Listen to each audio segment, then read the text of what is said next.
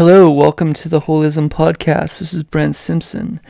Don't really have a musical introduction today, so that's a little different, but we're going to be delving into some pretty heavy topics in this particular presentation, and it really does build off a lot of the concepts and frameworks that have been laid out before. So I would just suggest um, A, if you're sensitive to heavy data that's kind of has dark, you know, shadow and maybe even some ugly, it really it does, some really ugly kind of ideas.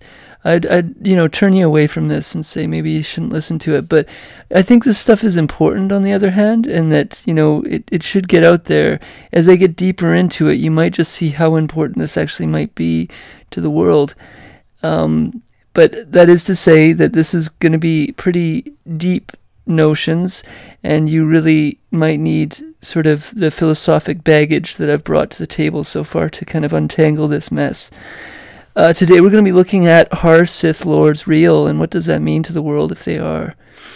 So, by jumping into this, um, I'm going to talk first about a concept that Ken Wilber talks about, and you know he has this um, system that is uh, brought up before integral theory and you know he, he really delves into the idea of both states of consciousness and stages. And he makes that distinction and i think it's a you know useful distinction in many respects. But um, one one of the the states of consciousness that I think has conjunctive stage levels to it in some sense, and I've kind of delved into that a little bit in some of the early conversations, relates to this concept of um, indigo in his framework, or you know, coral in many respects in the uh, spiral dynamics system. And what might be emerging with that system is something that I have come to call interbeing.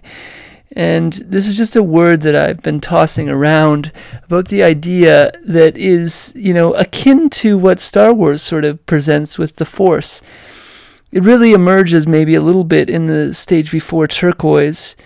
Um, but I think it really can potentially manifest itself in a profound way in the next stage, which again Ken calls indigo or Spiral Dynamics calls coral, although in Spiral Dynamics they don't really say much about that level. It's more found in kind of Ken's framework, really. Uh, and, you know, sort of pioneer philosophers on the outskirts of these things that talk about it.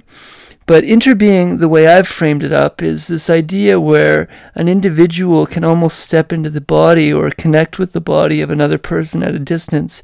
As absurd that as that may sound, um, I personally have had a lot of experiences with this, and this is going to be some shadow stuff that I've really dug into, and I I've been in the dark a bit. I gotta say, I, I really did fall pretty pretty bad for a while. Um, I think I've dug myself out a bit, a fair bit, but there was some dark moments in my life, and I'm gonna del- delve into that a little bit.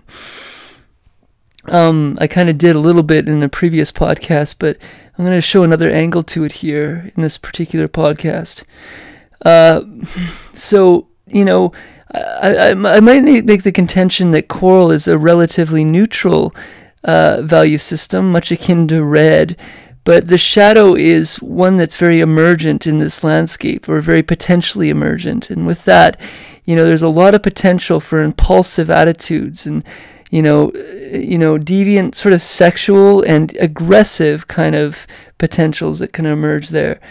Um, you can imagine with the capacities of being able to connect with people at a distance and with them not knowing that you're doing it or something akin to this it opens up doors where you could do a lot of damage or help, depending on the context of your innate being, for individuals at a distance. And, you know, I think that particularly the sexual impulses are very, very profound here, and that, that, that can easily diverge you to do deviant behavior in that landscape. And it takes a lot of willpower, I think, to escape that in some sense. And this is where I want to delve into from a few different angles. So, using my framework, let's do that. Fractal dynamics, we'll start at the material landscape. And the contention is that, you know, physiologically, there is a sort of merging potential with another being at a distance. And how that works and how it actualizes itself, is still a bit of an open door and question for me how that how that could be.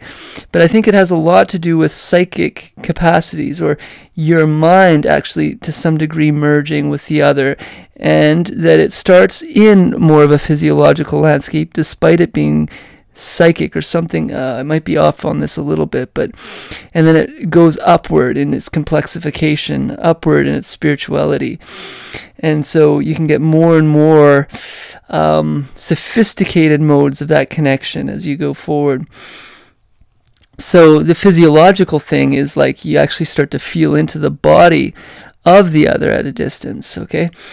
And then the next step might be something akin to the vitalistic. And the vitalistic um, is not that far from the material, of course, um, but it's it's actually feeling the um, sort of sensory capacities of this individual. So you you maybe even start to get some sense senses like the touch capacity and things of this nature. Um, and then as you get into the more mental component or subjective landscape, you're connecting up with the mind of the other. And this is where it gets really precarious and really, you know, potentially, if, if it's an unwilling participant, you can imagine a sort of a puppet master of an individual here. And this is where I want to draw into the parallels of Sith Master, because you could imagine where an individual essentially has mind control at a distance of another individual by you know bodily embodying the other person and the other person having almost no control over their physiological happenings. And it's a very i would say you don't have to believe anything that i'm saying here but i would say that it could be a very very scary kind of thing depending on the amount of control given over or such to the other individual. And so you know this is you know, again, could be used in very profoundly positive ways um, to uh, uplift other people when they're down or these sorts of things, um, give them new kinds of capacities that were never available to them and things like that. So upgrades and enhancements and these sorts of things. Or again, negative in the sense of mind control and physiological control. Sounds insane, I think, to most people, but the nature of evolution sounds insane to most people on the whole. So if you look at like what a cell phone is, that would seem insane to people just 20, 30 years ago in many respects. So these sorts of things, again, how they physiologically or scientifically, objectively, empirically work is still a little bit of an open question to me. And I can understand why most people would say this sounds like magical thinking or something akin to this. But, uh, I guess I'll use the reference to someone like uh, Rupert Sheldrake as maybe being proximal to a kind of understanding of how this stuff works. Like the idea that you can actually sense that you're being stared at from a distance, or that an animal knows that you're coming home before you're actually coming home. How how does that actually work? Is there sort of some substrate in which there's a mental connection that can extend to another person at a distance? And if there is, then how does that actually work, and why does it work the way it works? And these sorts of questions open open up.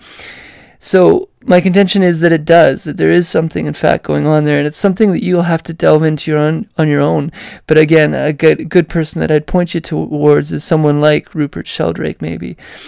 And so, if that is the case, then we have a really kind of um, precarious thing that could be opening up with with coral in some respect. And I, I point out to those people that are maybe on the verge or have already opened the door to coral is that this stuff is in my opinion, very real, and it's stuff that you might have to face into, particularly the impulsive qualities of it, much akin to red, and that means like sexuality in ways that you wouldn't have thought possible. And this can be thought of like practically or pragmatically as the door opening through things like virtual reality, right? Um, if if we have matrix kind of level virtu- virtual realities in the next 10 years then it would be very much the case that a lot of people will get kind of locked into these virtual worlds uh, where you know the sexual fantasies of the almost um, unbelievable are possible and therefore you know people get overrun by this stuff and they might get hmm, it would be easier to control a person when they have lost all inhibitions uh, through impulsivity and these sorts of things. And so it's very much important to get a hold of our impulsivity now in ways that we might not think needed, maybe, so that we're prepared for going into this. Because as there is the case with red, the next stage might be one in which my contention is that it is, where you know, controlling our impulses is the next key step to actually building a better world. You know, you can imagine a world that is sort of in chaotic flow and flux with the emergence of this new tier and without people kind of um, being you know, strong headed about these sorts of things, we could easily cascade into greater chaos. And there's even a, a, deeper thing that comes to mind for me, and that's that if something like Rupert Sheldrake's thinking is right, then these morphogenetic fields get passed on to the children. And that means it's a harder time for them to run through this stuff in the future. And just practically, it would be, right? So it's a very important thing that we are, I think, um, sort of brandishing these things as as you know not socially adequate and that we need to be um, living into our highest potential through this stuff. And that wouldn't necessarily be easy. It wasn't for me. I'm just going to be honest. I i went pretty dark for a while through this. And i think part of it was that uh, when you're when you're one of the first people through it, it's hard to know. And I'm not trying to explain this away. I, I really think I didn't do well through this uh, transition. But that is all to say that you know you don't have a lot of guideposts and signposts to walk through, walk you through it.